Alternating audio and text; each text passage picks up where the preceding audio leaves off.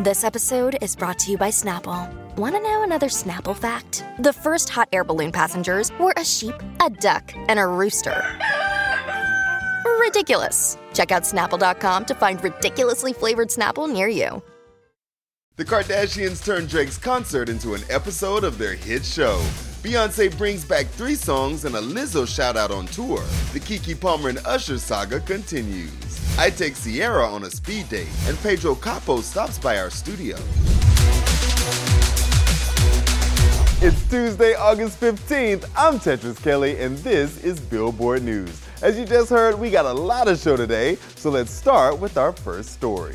Drake's LA show was practically an episode of The Kardashians. It had drama, romance, and tons of surprises.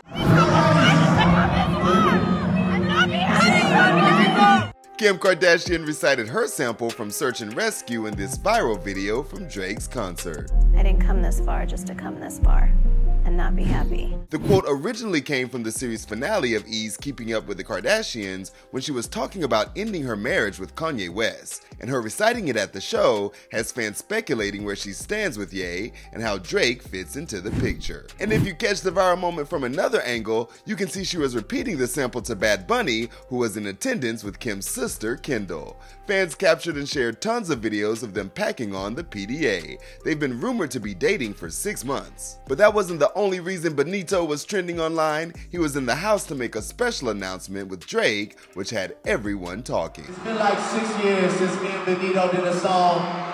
So we got a song coming for y'all on my album. It's real special. Beyonce makes sure you know where she stands with Lizzo and adds not one but three songs back to her Renaissance World Tour. Let's get into it. Back when Beyonce kicked off her Renaissance World Tour in Sweden May 2023, she closed the set with three songs and they haven't been heard from since. Last night in Atlanta, though, fans captured that Thique. All up in your mind. And Drunk in Love all made their return to the set list.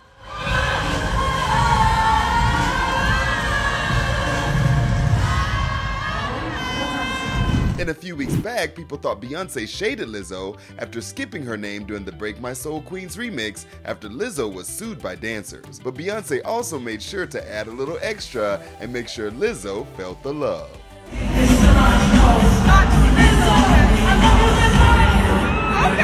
Go CC, go CC, go. I love me some Ciara, and though she's a married and pregnant woman, we went on a speed date to get to know more about her. I'm speed dating with Ciara. Are you ready for this? You gotta be fast. Okay, I'm not the best at being fast in these moments, but I'm gonna do my best. That's just how we roll. You know what it is, what it is. Well, the first one is easy. We both know this. Where are you from? Um, well, see, I was about to go. I'm from, I'm from. I was gonna say Atlanta because it's not Atlanta as they would say, but I'm from Atlanta, but technically Decatur, Georgia, and I grew up in Riverdale. and honestly, put the sound up in there of that song. I feel like we need the Yeah, song in there. Decatur is not Atlanta. Nope. Gwinnett is not Atlanta. I'm so Atlanta. I'm not gonna say it's not because I'm so Atlanta. What's your sign? My sign, Scorpio. What's your dating pet peeve? Like, what's one of those things everybody says, red flag this or fast stop this? If you were out with somebody, you're like, nope, done, cut it off. Mm.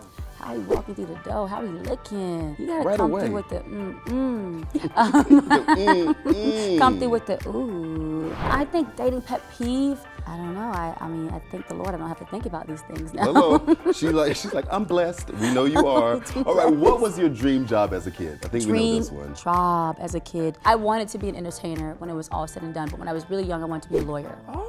I don't even know what that was all about. I can see you in the suits killing it though. Listen, I low key have a little lawyer in me right now. you know what I'm saying? I'm using that little part of me too. When I was younger, you would hear like lawyers made a lot of money. So that's what was like, I wanted to be a lawyer when I was young. Didn't really have like the full context of the job. I would be all over the place. I would be fired. You're a celebrity, obviously, but you guys have to have a celeb crush. So who's your celeb crush that you like? Right now? I met him. Yes. My celeb crush, that's my honey. I know. I know. But Yeah. before us, who was your celeb crush? Or when I was younger, um, I think that Tupac was dope. Oh, that's a good one. Um, and I, Michael Jackson is like my inspiration, but I thought that Michael Jackson was like the most beautiful thing. he was though. so- I honestly agree with you on that His one. smile was just like, wow. Favorite movie? The Godfather. Really? I want to give him an offer he can't refuse. okay, listen. Well, thank you. Now we know all about Ciara. From being a fan to a fantasy come true, Keke Palmer and Usher are turning their viral drama into music, and we are here for it.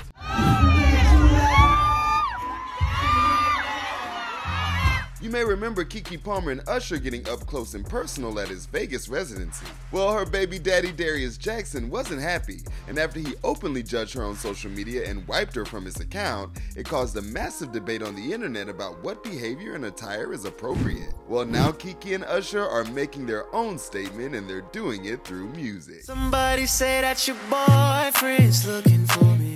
Dang, Usher, spicy indeed. The R&B legend posted, "When fantasies become reality." Boyfriend out tomorrow, August 16th. Well, we can't wait.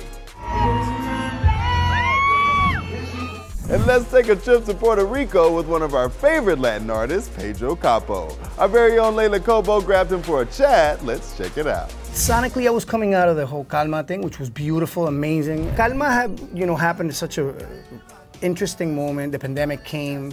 I kind of got lost in my sound for a little bit, which is part of, of our process, I, would say. And La Neta was something that I reco- record and produce and write in its entirety in, in my house. Very personal. So you wrote it during the pandemic? Yep, it's a pandemic album. It's the, a, a, picture of everything that happened in those two years of my life. And uh, the best thing that happened was it pushing me to build a studio in my house and working from there. And it has a certain sound. And you get the biggest hit of your career. Right.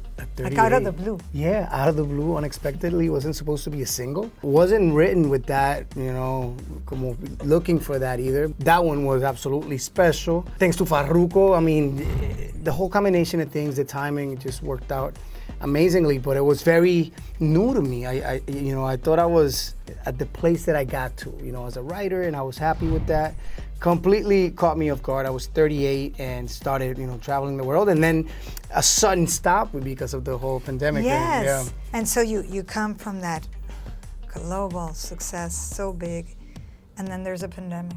Yeah. Y te toca, and, and you have to like back to one. That's it for today. Come back tomorrow for a new segment with Echosmith, and we hang with Mario at our Power Players event. I'm Tetris Kelly, and this is Billboard News.